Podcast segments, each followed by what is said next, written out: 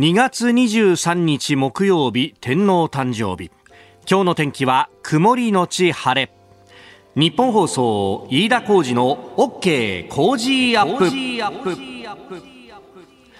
朝6時を過ぎました。おはようございます。日本放送アナウンサーの飯田浩二です。おはようございます。日本放送アナウンサーの新業一華です。日本放送飯田浩二の OK 工事アップ。この後8時まで生放送ですえー、玄関開けると今日はちょっとあ空気違うなという感じがありまして、日本屋上の温度計は5.5度を指しておりますが今日は、まあ、昨日一昨日あたりと比べるとちょっと暖かくなるみたいなねそうですね東京都心は昨日よりもまあ3度ほど高くなりまして予想最高気温13度ということで。えっ、ー、と、3月並みの気温になるところもありそうなんですね。3月並みの気温ですよ。はい、いやこうなってくるとね。うんいや私なんかも、あの、杉ヒノキあたりの花粉を持ってますんで、うん、花粉症の症状で、えー、こういうこう重度をちょっと気を超えてくるぞと、うん、で、風が吹くぞなんてことになると、うん、えー、来るな来るなというね。本当ですよね。今日はですね、関東南部はスギ花粉を中心に飛散度が多いと。飛散度が多いと。はい。やっぱり。そうなんですよ。ああ、あの日本気象協会がねこの花粉、えー、春の花粉、杉ヒノキ、北海道は白樺の飛散予測っていうのを、まあ、あの、毎週のように出しておりまして、その第4報が昨日、はあ、一昨日か、発表されましたけれども、いよいよピークが近づいてきてるぞと。そうなんですよね。あの、関東で言うとですね、私もあの、先ほど日本気象協会の方に伺ったんですけれども、うん、東京はですね、あの、花粉が飛び始めたのが2月10日ということで、はあはあ、まあ、昨シーズンよりも5日早い、平年よりも5日早いことになってます。2月10日だったんです。むずむずし始めましたよね、これぐらいの時。いやもうね、あのー、土日は、外でですね、えー、活動していることが多いわけですよ。まあ、コーチですからね。いやいやいや、あの、野球のね、少年野球の、あの、子供の手伝いをちょっとやっているんですが、まあそうするとですね、まあその、あの、スタッフの中にも、うん、花粉症持ちの人がいて、それこそ、あの、監督がそうなんですけど、もう朝集合したところで、まさにその2月の11日、先々週の土曜ですよ。はい。来始めましたよね。やっぱり感じたんですね。来始めましたよね、これね。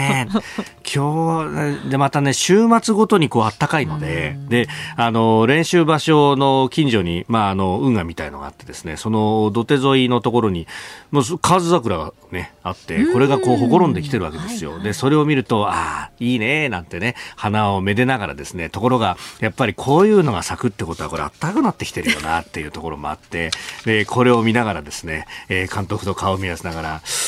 こういう咲いてるってことはこれ来てますよね、っていう話をね、えー、しているんですよ。で、これはだんだんとね、あのー、平日自転車に乗っていても、なんかこう、目尻というかですね、このあのー、目の端っこのあたりの、ちょうどこう、鼻との境界線のあたりが、なんかあったかくなってきてるような、うん、これが来てるなみたいなね。しばしばしてくるんですよそうそうそうそうそうそう。で、マスクでわからないんですけど、実はマスクのこう中でですね、えー、着せずして、ツーッとこう垂れてきてるものがあったりとか、で、これね、こうマスクとの組み合わせっていうのは、こう本当にこう、致し返しのところがあって、まあ周りに見えないからいいっちゃいいんだけど、これがですね、たまにいるんですけど、マスクのこの真ん中のところだけが少し濡れてるぞって人がいて、そういう症状が出てくるんですよ。で、これをね、中から拭いたところで外のシミは取れないと、ね、まあまあまあまあ。で、これからさ、ほら、13日、来月13日あたりから今度マスクはね、あの、自分のご判断でみたいなことになるじゃないですか。はい、そうすると、あのー、まあね、窮屈だし、外せるところは外したいよっていうのはあるんだけど、一方で、これ無防備に外したりなんかした日には大変なことになるぞと。で、あの、13日あたりだと、確かに杉とヒノキの人たちはそろそろ落ち着いてくるかもしれないんですけど、私、ヒノキ持ってるんですよ。で、そうするとね、これが、ちょうどみんな落ち着いてきて役になったね、なんてところから、ああ、来てる来てる来てるみたいなことになるんで、もう一人マスクを忘れないと、なんか、ね、あの、いや、あの人はいろいろ気にするからね、みたいなことを言われたりしてもなんだかなっていうね、かといってじゃあ、その、あの、完全にですね、無防備な状態で、鼻水ズビズビで、こう人前に立つのかみたいな話にもなってくるんで、ね、えー、あのー、これからの時期は本当にいろんなことを考えざるを得ないなというね。そうですね。まあ、週間予報を見てみますと、うん、まあ、東京地方はですね、来週の中頃、例えば火曜日、予想最高気温17度。水曜日3月1日、予想最高気温18度。うん。もういよいよです。冗談じゃないよね。迫ってきています。もうね、こうなったらあれだなと。疎開するしかないかと。ほう。もうなんかさ、この時期だけ、ね、花粉から逃げて。花粉から逃げてさ、沖縄でやるとかさ、北海道でやるとか、この時期にキャンプやってる羨ましいな、プロ野球はってのはね、思ったりなんかもしますけれども、ええ。まあ、あのー、そんなこんなでですね、これから先は、まあ、いよいよピークがやってくるということになると、はいうん、おそらくは、まあ、これは致し方ないことだと思うんですけれども、放送中にくしゃみや咳も出るだろうと。あれ？いうことですよ。これはね、別に何かあの、集中力がないとかそういうわけではなくて。予防線張ってます？いやいやいやいや、そんなことはないよ。まあ、もう、致し方ないというね、まあ、季節の問題ですな、ということを申し添えて、えー、えー、今日も元気に放送していきたいと思っております。はい。なんだよ。いや、いいんですけど。なんだよ。ニュース読んでる時に大きいくしゃみをされてしまうとちょっと笑っちゃうので、ちょっとそこをどうにかあの、もう少しだけ、もう少しだけあの、してどうにかしていただけるとちょっとできるだけ俺も頑張ってんだけどさああいう時に限って限ってなんですよね大体ね来るんだよねいやわかりますよでは参りましょう、はいここが気になるのコーナーです。スタジオ長官各紙が入ってまいりました。えー、今朝の一面トップ、まあ、あ2月24日、ロシアによるウクライナ侵略から1年と。えー、いうこともありまして、えー、アメリカ大統領の演説毎日新聞は一面トップアメリカ大統領ロシアの勝利ない包囲網の意義強調ウクライナ侵攻えー、それから産経はロシア・ウクライナ侵略明日1年戦況膠着ロシア軍死傷者20万人。ミサイル墓場蛮行の証ということで、まあ、ウクライナの現地からですね、えー、のリルポというものも出てきておりますが、東部ハリコフで、えー、ロシア人、ロシア軍が民間施設に撃ち込んだミサイルなどの集積所というものがあって、まあ、戦争の犯罪を記録するために、えー、それらミサイルが保管されているんだということが、写真とともに出ております。もう、おびただしい数の、まあ、ミサイルのですね、破片であるとかというものが、えー、展示というか、保存されているというところであります。えー、それからですね読売と朝日は全国で相次いでいる強盗事件のうち、東京狛江市の住宅で起きた強盗殺人に関して、実行犯とされる男4人逮捕という記事が一面トップです、朝日新聞狛江事件実行役が4人逮捕90歳強殺指示系統解明へ、読売新聞狛江強殺男4人逮捕容疑で、実行役と車手配役ということであります。まあ、あの、実行犯はこうして、え、逮捕ということになりました。まあ、もともと、この実行犯の逮捕、秒読みかというのは、前々から報じられてきたところではありますけれども、まあ、これを受けてですね、じゃあ、指示役というか、まあ、うん通称ルフィと呼ばれる4人に関してはすでにフィリピンから日本に移送されそして逮捕がなされているわけですが、えー、それだけではなくじゃあさらにその上であるとかも含めてのですね、えー、全体の指揮命令系統がどういったことであったのかというところの、えー、解明ということが、まあ、今後の焦点になっていくというところですが、まあ、そこで、えー、ネット上の、ね、アプリのテレグラムであるとかを使っているというあたりが非常に秘匿性が高いということがあってなかなか解明が難しいんじゃないかということも言われております。まあもともとこのテレグラムというものもまあロシアで開発されてということが言われておりますけれども、えー、私記憶に非常に残っているのはうん2019年の終わりに香港にまああの当時民主派のデモというものが行われていてそしてまあ警官隊等々との衝突というものもあったわけでありますが、まあ、そこでですね、えー、現場に行くとビラ等々が配られていてでもそこには集合場所だとかそういう具体的なことは何も書かれていないと QR コードだけが載っていて実はそれが、えー、テレグラムの共通の、まあ、チャット的なものにアクセスが可能になるような、えー、ところであったりとかが出てきていると。まあ、それもえー、場合によって、えー、いろいろアカウントが変わったりとかもしてきていたというところだったんですが、まあ、あのそういったですね、えー、強権的なあ姿勢の、まあ、政府組織であったりとかに対しての、まあ、草の根の抗議活動において、えー、非常に有効だということが言われていたんですが一方でこうしたものを犯罪行為に使うということが出てきてしまっているというところ、まあ、これをどこまで解明できるのかというところであります。まあ、資金の流れ等々もね、あると、まあ、これが海外も含めてというようなことも言われておりますけれども、まあ、どこまで、えー、解明できるのかというのは、まあ、こうした事件がですね、うん今後繰り返し起こさせないためにも非常に重要になってくると。まあ、あの、元々のこうね、えー、枠組みというかスキームとしては、うん特殊詐欺と呼ばれる、えー、もののスキームだということが言われています。で、特殊詐欺に関しては、まあ、去年ですね、えー、警視庁の池田副総監に、えー、インタビューをし、えーまあ、池田さんも含めてですね、まあ、警察もこれに関してはもう10年以上ずっとこう、うん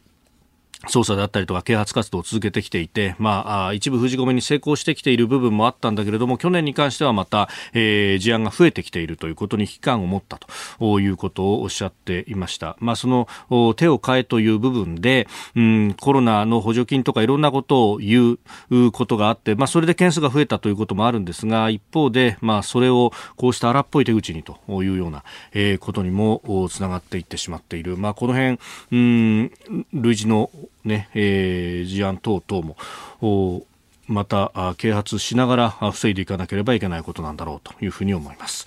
でそれからですね、まあ、あもう一つ気になるニュースで日本経済新聞がですね中の方で報じているんですけれども3面で、えー、チャット GPT という対話を使ってであの AI に質問すると適切な答えを出してくれるぞっていうような、えー、これをですね中国は停止をするんだと。でこれが体制への批判を警戒かということなんですが、えーあの、普通に検索するのと違って、自分の質問に対してパッと答えてくれるという、この手軽さであったりとか、あるいは、うん、非常に、えー、説得力があると。まあ、一方で、文章としては説得力が非常にあって、綺麗な文章が書いてくるんだけど、中身を見ると実は尻滅裂だということがね、えー、指摘されたりなんかもするところなんですが、えー、まあ、こうしたことというのは、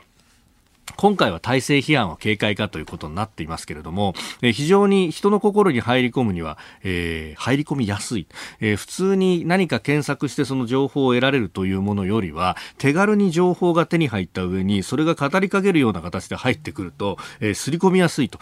ですから、えー、今後どういうことが起こるかというとじゃあアリババやテンセントはこのチャット GPT に関しては欧米の情報だったりメディアを参照するから停止するんだけれども自分たちの閉じられたネッットワークの中のサイトを参照する形の類似したチャット GPT 的なものを中国が独自に開発し、それを自分たちの国民に対して、あるいは、えー、他の国への情報工作として使った時に一体どうなるのか。っていうことを、えー、我々は警戒し、そして考えなくてはいけない時代に来ているなということを非常に思うニュースでありました。有用性が分かってるからこそ外から来たものは排除するのが中国なんだろうなということは申し添えておきたいと思います。高が気になるでした。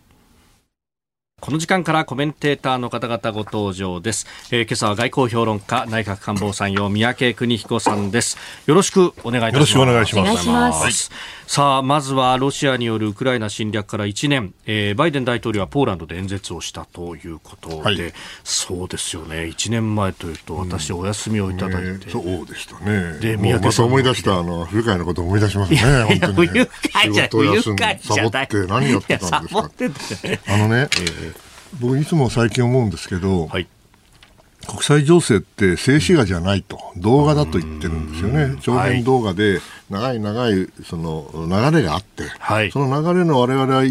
毎日毎日静止画を切り取ってるわけですよ。だから今日の2月23日というのも、はい、ね、1年前に始まったその1年プラス1日前に始まったというふうに切ってるわけ。はい、だけどそれ僕間違いだと思ってるんですよね。だからやっぱりね動画で見ると何が起きたかというと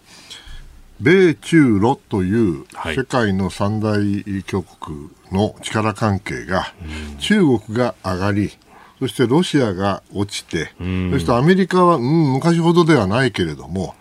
主要な敵はソ連から、そしてテロになって、テロリストになって、はい。えー、今や中国になっているという現実ですよね。その中で当然、アメリカがインド太平洋地域に引きずられていくわけですから、はい、あそこで隙間ができる、力の真空ができる、それを突きに行ったのがロシアだと、こういう流れを見た場合に、はい、このウクライナ戦争っていうのは実は去年始まってはいないんですよ。始まったのは2014年で、去年始まったのは何かってロシアによる正規軍の侵略が始まっただけの話で、はい、非正規軍で、によるちょっかいってのはもうすでに8年かかってやってるわけです。と見るとね、あのなんか1年だから1周年だからってなんか記念日でもななんでもないんだけれども、えー、そういう形で見るよりもですね、やっぱり流れを見ないといかんなということを最近つくづく思ってるんです。でそう考えると、これからどうなるかというと、はい、明日終わるわけがないんですよ。で、この基本的な力関係が変わってないんですから。はい、で今の状況は何か、えー、簡単に言えばね、ロシアは消耗戦で、ね、時間をかけて、はい、隣の小国の人口も劣る、ね、工業力も劣る、このウクライナをですね制圧、うん、時間かけて制圧する、できると思ってる。それ以外に方法ないから。うもう飛び道具とか、あの電撃戦とかもできない、全部やったけど、全部失敗しちゃったから、はい、もうこれ時間かけてやるしかないわけですよね。えーで、アメリカの方はですね、それやられたら、あの、持たなくなることは分かってるから、ウクライナが。はい。ですから、比較的早い段階で終結に持っていきたい。そのためには、うん、ちょっと心配だけど、最新兵器を入れて、はい、そしてある程度形勢を、あの、さらにウクライナに有利にしなきゃいかんと。だそれやると今度はロシアが暴発するかもしれないから、で核の脅しをしてるわけですよね、ロシアは。僕はあの個人的には使えないと思ってますけれども、はい、もし使えないから絶対使わないという保証はないので、となると、そういったせめぎ合いの中で、えー、これからそのおおそらく1、2か月の間に、えー、どのような構成がどっちが先にやるかね、ロシアができるのか、それともアメリカがもっと戦闘機も含めて投入してやるのかどうか、はい、そういう動きが出てくる、その流れの中で見なきゃいけない。と思います。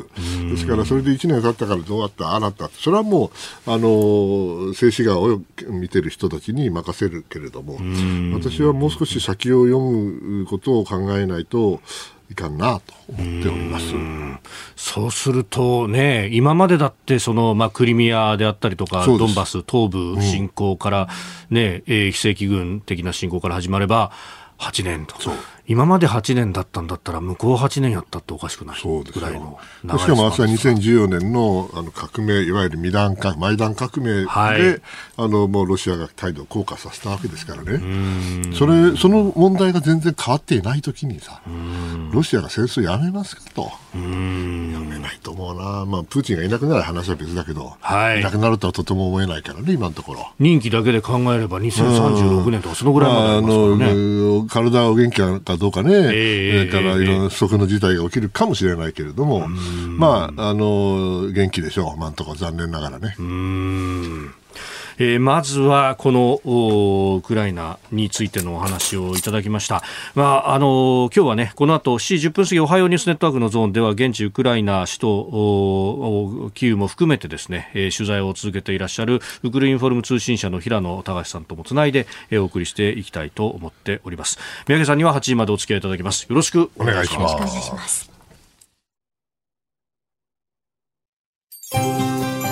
ここでポッドキャスト YouTube でお聞きのあなたにお知らせです。ラジオ局日本放送飯田浩司の OK コージーアップ週末増刊号を毎週土曜日の午後に配信しています。1週間のニュースの振り返りニュースの予定やコメンテーターのラインナップをご紹介しています。後半には Cozy Up コメンテーターがゲストと対談するコーナー。今月はジャーナリストの長谷川幸洋さんとモラロジー道徳教育財団令和専攻塾塾頭の山岡鉄秀さんに登場いただきまして国際社会における情報戦をテーマに掘り下げていきます。週末もぜひチェックしてください。あなたと一緒にニュースを考える飯田浩二の OK 工事アップ。コメンテーターの方々と7時をまたいでニュースを掘り下げてまいります。今朝は外交評論家内閣官房参与三宅邦彦さんです。引き続きよろしくお願いします。えー、ではまず株と為替の値動きをお伝えしておきます。現地22日のニューヨーク株式市場ダウ平均株価は前の日と比べ84ドル50セント安い3万3000飛び45ドル9セントで取引を終えました。ハイテク銘柄中心ナスダック総合指数は14.77ポイント上がって1万1507.07でした。一方、円相場は1ドル134円90銭付近で取引されております。アメリカの金融政策の決定会合にあたる連邦公開市場委員会 FOMC の議事要旨が発表されました、利上げ長期化への警戒感が強まって続落したということであります。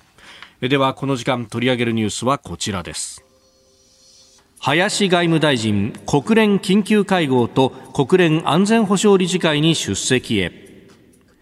林芳正外務大臣は現地22日日本時間今日ニューヨークを訪問しロシアによるウクライナ侵略から1年に合わせて開催される国連総会緊急特別会合と国連安全保障理事会の閣僚級討論に参加します。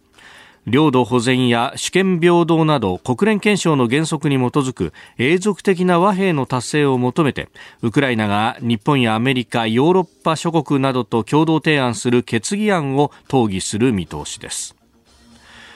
で一方、安保理に関しては北朝鮮による弾道ミサイル発射を受けて、えー、というところ会合は21日に開かれておりました、はい、さあ林さんの一連の動き、まあ、林さんはねこれも立派な人なんだけども、うん、まず一般論としてね、はい、そのまあ、本音を言っちゃうとですよ、えー、あのやめ外務省辞めないとこんなこと言えないと思って今日言おうと思って準備してきたんだけどやっぱりあのどどなたが、はい外務大臣になられるにせよ、ね、相当の人がみんななるわけで、それはいいんだけど、はい、この事務の担当からすればね、やっぱり国連に行くと、そうするとね、やっぱり用語は英語ですよ。基本的に、えもちろん、そうですね、他にも言葉あるけどね、はい、そうすると、ご本人が英語ができて、うん、で英語で討論ができて、しかもそれがあの中身のあることを言えると、はい、通訳なしで、ね、目と目をこう見ながら、紙を見ずにと。これはね、最も効果的なわけですよ。でね、まあ、あの外務省に入ったのも78年か、えー、だから1940年以上前なんですけども、その時に、やっぱりフランスの大統領とか首相は英語はできなかったし、イタリアもできなかったし、ね、ドイツもそんなことなかったと思うし、僕があのサミットなんかに時々顔出す、顔出して くっついていくときにね、やっぱりメルケルさんだって、はい。彼女は英語できたけど、それあの流暢に喋るって感じじゃなかったよね。ところがね、最近あの、ショルツさんね、はい、この聞いたけど、結構うまい英語喋るんですよ。あ今のドイツの首相。うん、マクロン、このフランスのね、これも英語結構うまい。ね、時代変わってるわけですよ。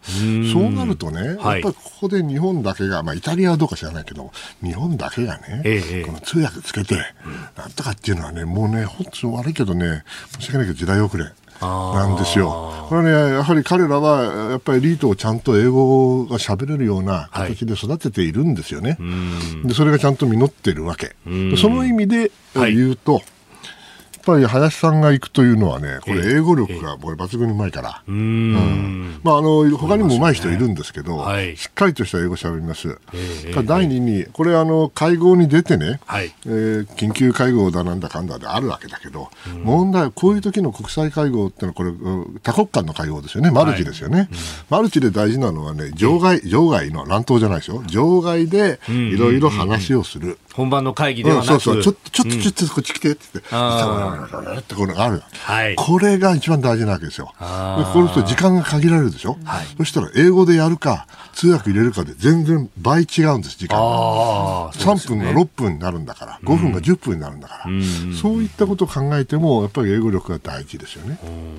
だからそれで今回の話戻りますけれども、はい、そういう人がまあ外務省あの外大臣大臣として行くでしょ、はい、でね、今回あの、もちろん主題はウクライナなんですけども、はい、これね、実はあの影の主役がやっぱり中国でいるわけですよね、みんなこのウクライナの話するんだろうけれども、はい、中国はどうせあのロシアをああの、支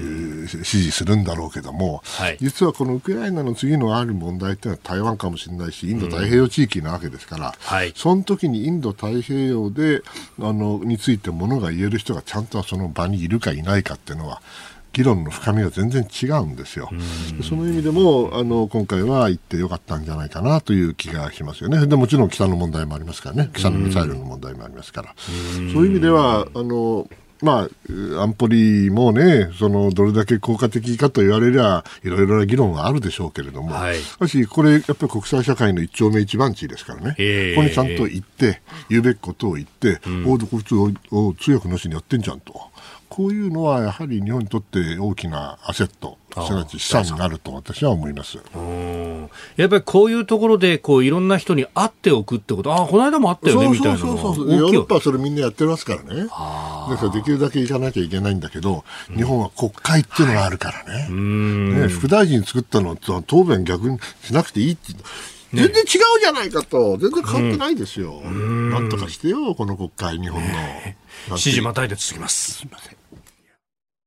えー、国会とのね、この大臣の、まあ、海外出張の絡みというのがありました。まあ、あの、総理については後ほどまたに教えてニュースキーワードのゾーンで詳しく伺いますけれども、一般的な慣例として、はい、この、まあ、野党なり、まあ、与党もあるかもしれませんが、大臣出席要請というものが出て、うん、基本的にはそれに応えなければならないと。うん、答えなくていいはずになったんだけどね、だったんじゃなかったのかなと思うんだけど、やっぱり元に戻っちゃいましたね。うん、あはい、まあ、副大臣が答弁をするということだってできるだろうというのが、まあ、あの当時、そのね、えー、大臣がいて、で、えー、政務次官というのがいた時代から変わったという、えー、そういう趣旨もあったでも政務次官だって時間なんですから、時間って、時間っていうよりは大臣閣僚級なんですからね。はい。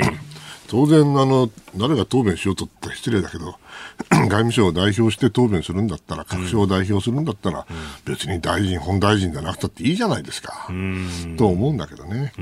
で、またね、さらに言わせていただきゃね、はい、あの昔はあの、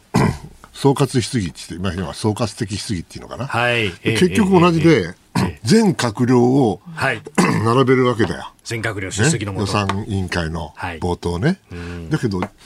全閣僚って二十何人いるのか、並んでも質問が出るのは決まってんですよ。はい。で、そんな大臣何してるかと座座ってるだけだね。これ眠いと思うよ。だけど寝られないでしょ？そうですね。寝たら。雪も寝たら大変なことになりますよね。もう、テレビ中継入ってるとそこで枯れる自分が喋るんだったらまだ起きてられるけどね。喋、はい、んないであの中では結構あったかいんですよ、中。ああ、予算委員ね、うん、第一委員の中ね。夏でしょ、大体予算委員会ってね。はいえー、そうすると暖房が入ってきて、人がいっぱいいるから。あったかいでしょ、うん、はーって寝ちゃうね。うん。秘書官で何回かって寝そうになったことあるから。ああ。ですからね、気をつけた方がいいんです、あそこは。いや今日のね、新聞なんか見ると寝るどころか少し笑顔を見せたかっていうだけで、真面目にやれなっつって怒られてるっていう、もう本当ね、あれ秘書官が笑ったとかいう話？そうそうそうそうそう、いやそれ。笑ったことが分かんないけどね。またもう俺マスクつけてたらどうなった秘書官も大変だね最近。いやえ方言だだけでふざバカにされたと怒られちゃう、えー、大きな声出したらそれはそれでまた怒られるし。オフレコで喋っても怒られるしね。いろいろあるわね。いろいろありますよね。いややめてよかった早く。いやいやいや 本当だよ。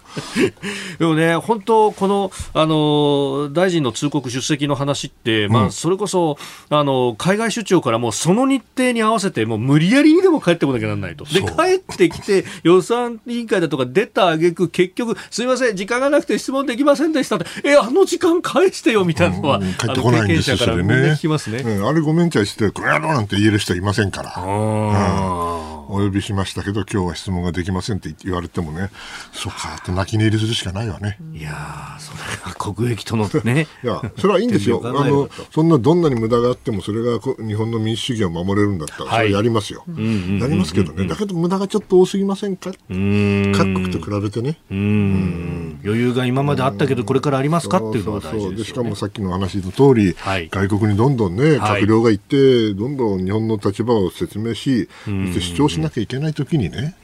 考なんか外遊すると外遊っていうか、まあ、その海外出張するたびにその、各院に了解を取らなきゃいけない、えー、それはまあ議員内閣署だから、ね、国権の最高機関。そうかな。そうなんだろうなと。やっぱり泣き寝入りするわけですよね。これでどっかでガーンと変えてほしいなと、まあえー、えー、40何年間思ってますけどまず無理でしょうね。変わらない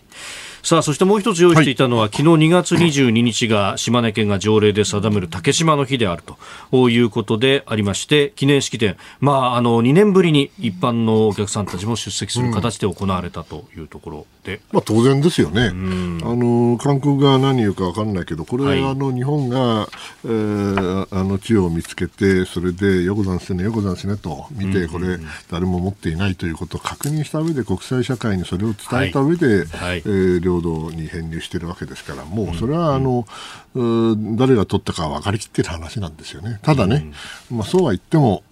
昔はあのこれ あの agree to disagree ってよく言うんだけども、お互いに言い合って終わってたんですけどね、はい、まあ、こういうふうな形になっちゃったらもう売り言葉買い言葉であまり健全ではないね。うんまあまあね、あの、この話に関しても、その海外に対して、え情報発信しなきゃいけないんだけど、まあ、そこで閣僚が出ていくっていうのは難しいっていうところにまた。結局元に戻ってしまうわけでございます。はい。おはようニュースネットワーク。東京有楽町日本放送キーステーションに全国のラジオ局21局を結んでお届けいたします。時刻は7時11分を過ぎましたおはようございます。日本放送アナウンサーの飯田浩二です。今朝のコメンテーターは外交評論家で内閣官房参与の三宅邦彦さん。取り上げるニュースはこちらです。明日2月24日でロシアによるウクライナ侵略から1年。去年の2月24日に起きたロシアによるロシア正規軍によるウクライナ侵略。そこから1年が経とうとしております。えー、先の大戦後最大規模の軍事攻撃となりこれまでに多くの犠牲者を出し世界の市場も揺るがしております、えー、現地ウクライナの人々はこの1年どう見てきたのか。この時間はウクライナの国営通信社ウクルインフォルム通信の編集者平野隆さんと電話をつないでお話を伺ってまいります。えー、ということですでに電話がつながっています。平野さんよろしくお願いします。よろしくお願いします。えー、現地は12時を過ぎたところ夜遅くにありがとうございます、えー、間もなく24日を迎えるというところでありますが、この1年を振り返って今のキーウあるいは国内の様子というのはいかがでしょうか？はい。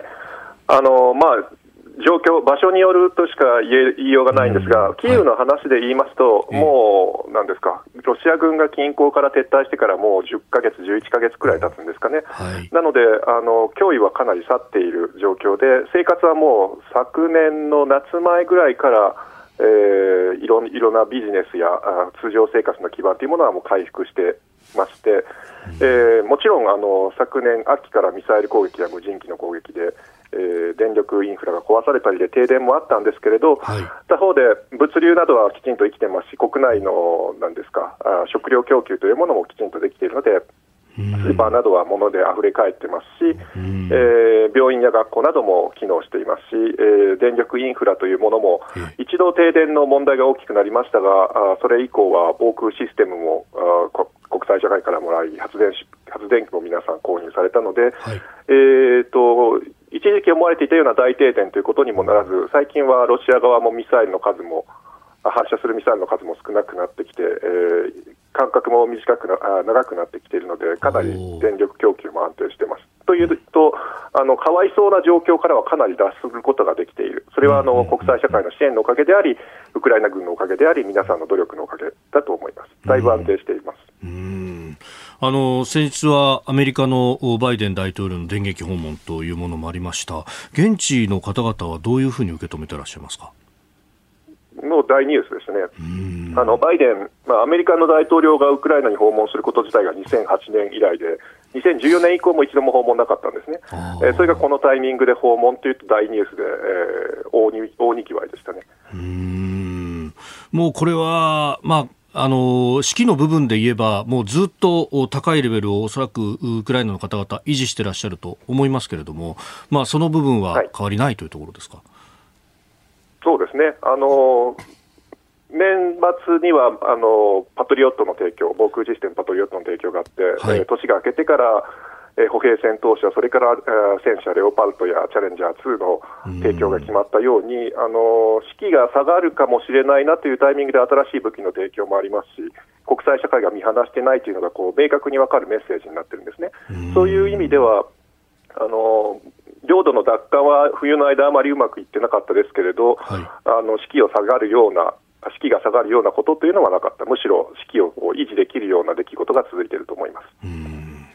えー、スタジオにはあ外交評論家、三宅邦彦さんもいらっしゃいます。あ三宅邦彦です。よろしくお願いします。あのよろしくお願いします。長くウクライナにおられて、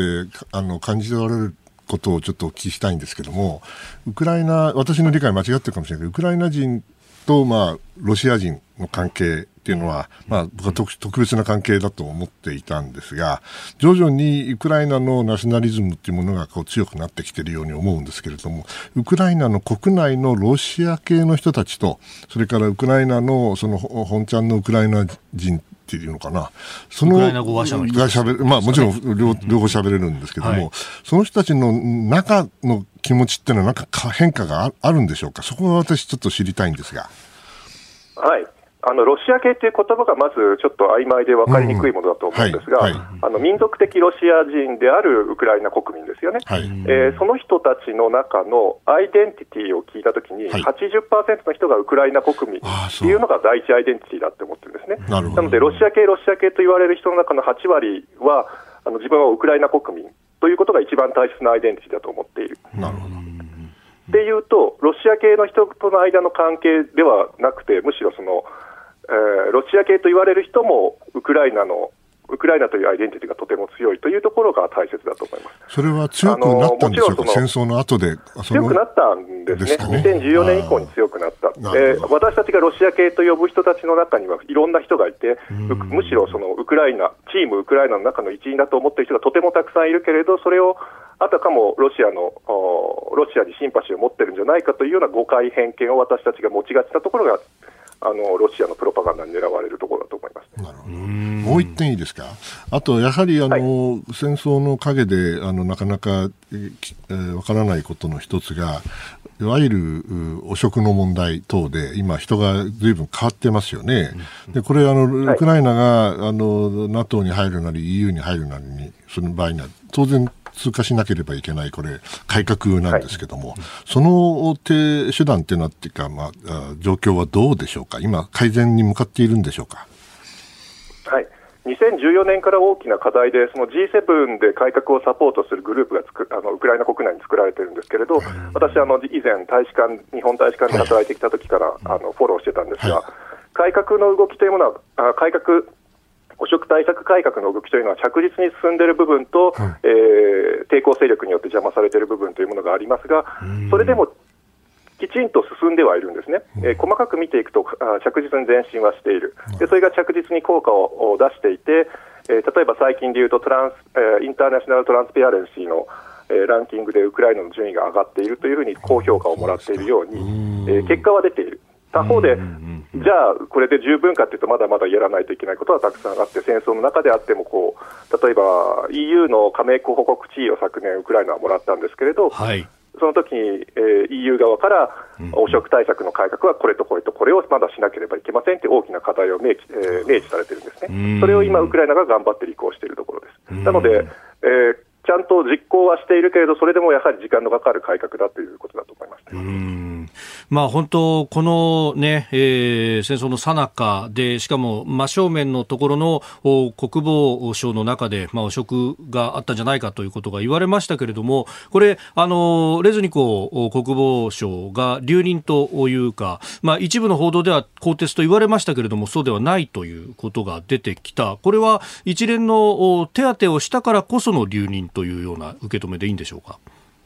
そうですね、レズニコフ自身があの汚職の疑惑があったというよりは、責任問題で、はい、あの辞めさせられるんじゃないかという話でしたけど、あのレズニコフはそのは、えー、いろいろな報道を受けた後に、えー、なんですか、人事を大きく変えたり、はい、えー、時間級の人を総入れ替えしたり、えー、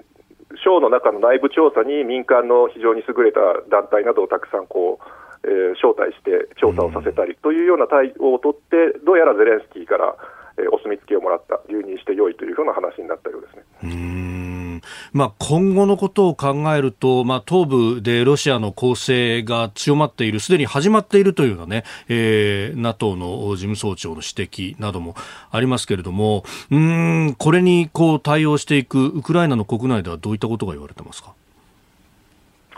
えーと、ウクライナ側はそんなに慌ててないんですね、あのウクライナ側も犯行の用意をしているというのは、ウクライナの人こそよく分かっていて、はい、でこれからレオパルト2などの戦車が入ってくる、それを使って犯行をする、で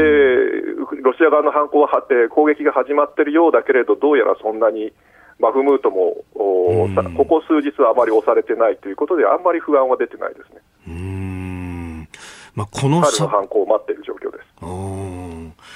あのこの先も含めて国際社会あるいは日本に対して、えー、どういったことが求められるでしょうか？まずは日本の首相にウクライナに来てもらいたいというのが一番じゃないですかね。うん それが一番だと思います。はい、というのはその、なんですかね、G7 として、G7 議長国として平和について、えー、サミットで語るんであれば、うん、今、平和を勝ち取るためにウクライナの人が命を懸けて戦っている。でその戦っている人たちの姿を見ずに平和を語るという、どうしてもやっぱり言葉は空虚になってしまうと思うんですね。であれば、戦争から避難した人たちも助けなければいけないですけど、侵略に立ち向かっている人も日本は支えなければいけない、平和を語るんであれば、ウクライナを訪問して、ウクライナの戦争の中で生きている人たちのことをきちんと見なければ、日本から見ているだけだとわからないんじゃないかなと思います。あのイタリアの首相が、ね、訪問して、えー、私が来ることによって、そして見ることによって変わるんだというようなお話をされていました、やっぱりそういうところは重要ですかね？まさにそうだと思いますね、広島出身の首相だからこそ、ウクライナを訪れて、えー、ウクライナの人たちを見て、痛感してもらいたいと思いますね。平野さん、あの平野さんご自身もお体気をつけて、またいろいろ教えていただければと思いますので、よろしくお願いします。はい。どうもありがとうございました。えー、ウクルインフォルム通信社の編集者、えー、平野隆さんと電話をつないでお送りしました。えー、今朝は外交評論家内閣官房参与三宅邦彦さんとお送りしております。引き続きよろしくお願いします。よろしくお願いします。続いて教えてニュースキーワードです。岸田総理のウクライナ訪問。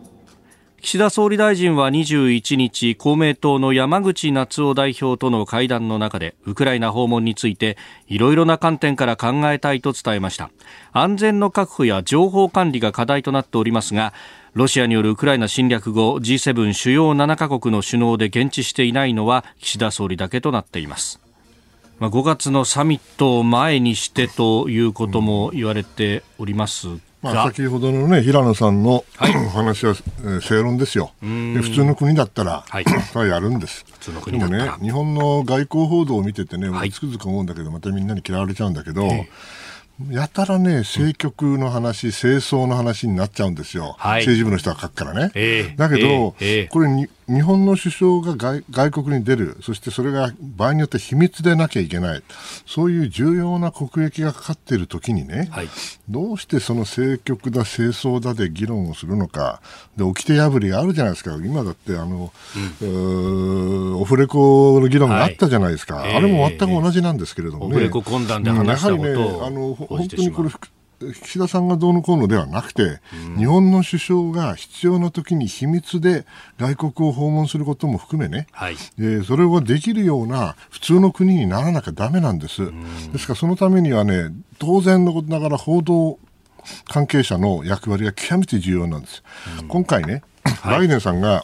はい、行きましたよね、えー、もちろん米軍は駐留してないしね、えー、これ全部ウクライナ軍に頼って、もちろん米軍の関係者も入ってるとは思うけども、事前にね、うん、それであの、じゃあメディア連れてたかって、連れてったんです。連れてった、ね、2人連れてったんでしょ、代表で2人。でもその人たちは完全なオフレコでやってたわけですよね。はい、アメリカを立つときにすでに携帯電話を預けて、そうそう。オフにして。ねで、それでね、彼らは、じゃあオフレコ、これは何、ウクライナ行くとんでもない。これはオフレコ破りだと。これはオフレコにならないよって言えないでしょ？ああ、これは重要で報じら、報じるべきものだから報じるんです、なんそう、それやったら、どこにも行けません。これ普通の国ではありえないことなんだけど、日本ではそれが起こりうるわけですよ。はい、でね、しかも今回、うんあの危険じゃないかって、それは危険に決まってますよ。だけど、えー、アメリカはロシアに事前に通報してるんですよ。そうですね。うんはい、でロシアもそれ分かってるんです。だから攻撃しなかった。はい、当たり前ですよね。それがね、その常常識だと、まあ私は思うけど、もしこうこういう国に行こうと思ったら、一昔前イラクに行く、アフガニスタンに行く、同じことですよね。はい。それはね、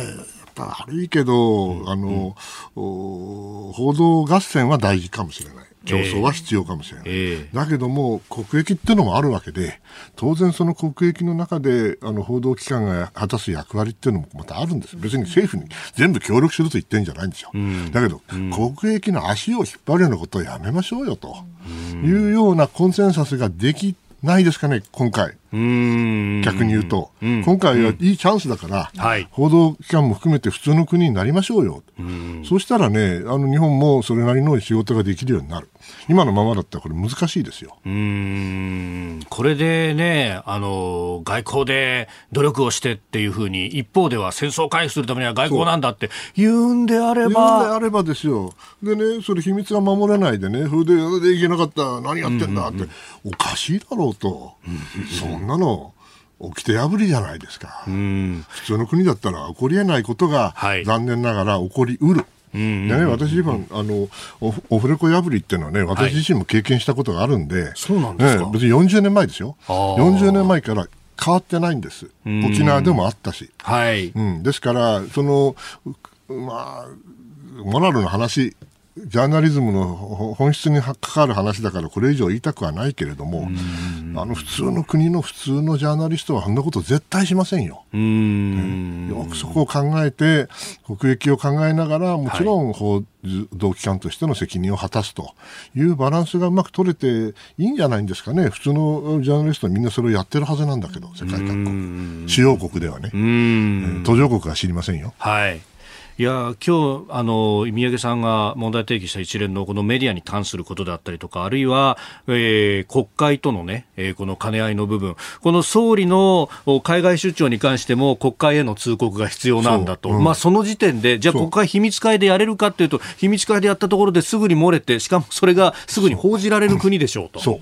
そう。うん、でもちろんオフレコかかってないところから漏れたら、そう報じますよね。うん、ですから、それは国会に説明するときも、それも秘密にできる通報して、で秘密を守れるようなシステムにできてるんですか、はい、それはおそらくないですよね。こっちの部分もないし、うん、今までやったことないから。でもそういうシステムがあってしかるべきなんじゃないの？成熟した民主主義国家であれば。成熟してないんですかね、我々はまだ。いや戦後だけでも、そしてね、これ議会制民主主義という意味で言えば100年以上の歴史があるじゃないかと。はいこの国には。また喧嘩を打ってしまいました。申し訳ありません。でも、あの、いい加減、こういう、こう、ことを考えなきゃいけないというか、もう、もう時間ないんだからね。時間ないんですよ。ということですね。はい。今日のキーワード、岸田総理のウクライナ訪問というお話でありました。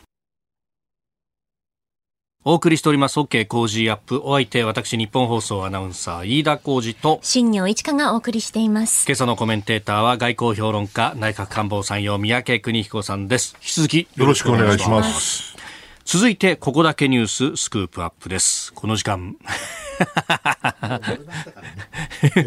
慣れました。どうせやめろってやらんだ そんな怒んないでください。では、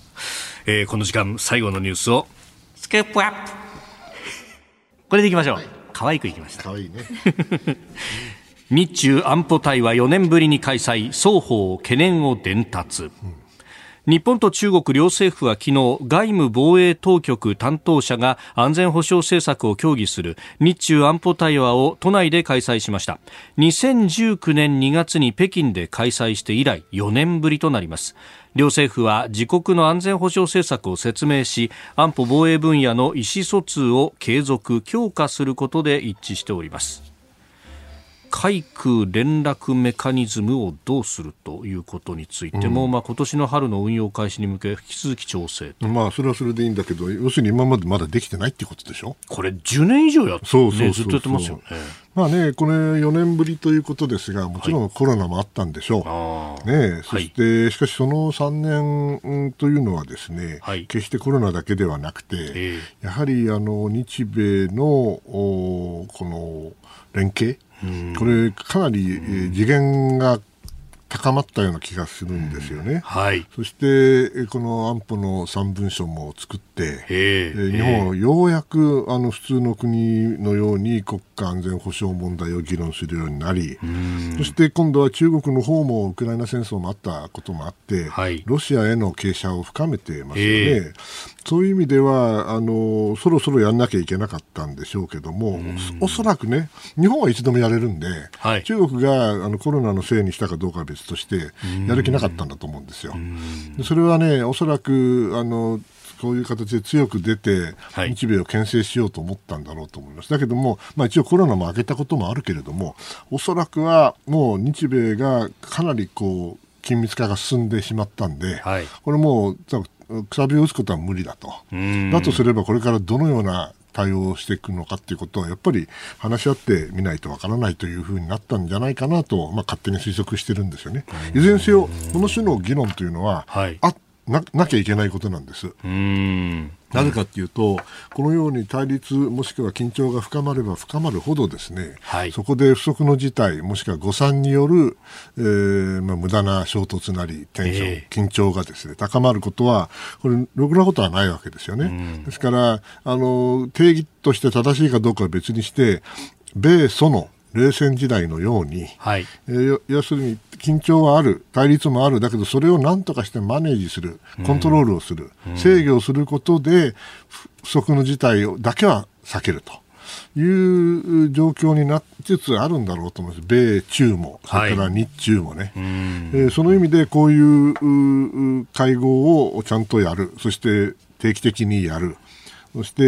ー、連絡メカニズム、ホットラインを作ることによって、まあ、ホットライン作っても別に出なきゃそれで終わりですけどね、うん、そういうものなんだけれども、うん。はい、作るということ自体があの意味が、政治的な意味があるわけですから、うん、それをまあやることで、えー、少しでも、なんていうかな、はい、えということはないようにするということだと私は思ってます。うん。これね、対立しているっていうことになると、うん、まあ、あの日本の国内の世論の中でも一部、もうあの一切対話なんてやめて面会さすみたいなふうにしてしまえっていう向きもあるけど、うんまあ、それはね、逆なんですね、それをやってしまうと、嫌なやつほど会わなきゃいけないんです会わなきゃいけない、嫌なやつほどね。だお互いこう言い合って、ある意味、ああ、あいつはいつも通りこういうこと言ってんだなっていうのが分かっといただったら、こいつ大丈夫だなと。あえー、こんなこと言い出したと。もしくは全く態度が違うと。い。うことになると、もしくは本音でね、その場外でも本音で話せないと。なってくると、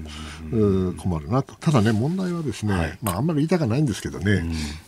中国の外交部とやってもしょうがないのよね、あ外交部とやってもしょうがない。うん、悪いけど。彼らは実施機関であって、その安全保障政策を、日本は外務省、防衛省一緒に作ってますけど、はい、あ中国は外交部がね、うん、あの安全保障政策やってるととても思えない。うん、でもちろん国防部でやってるわけでもないんで、はい、人民解放軍そして共産党のところでやってるわけですから、はい、あの日本側は十分あの責任のある人たちがやってると思うし、それなりのあの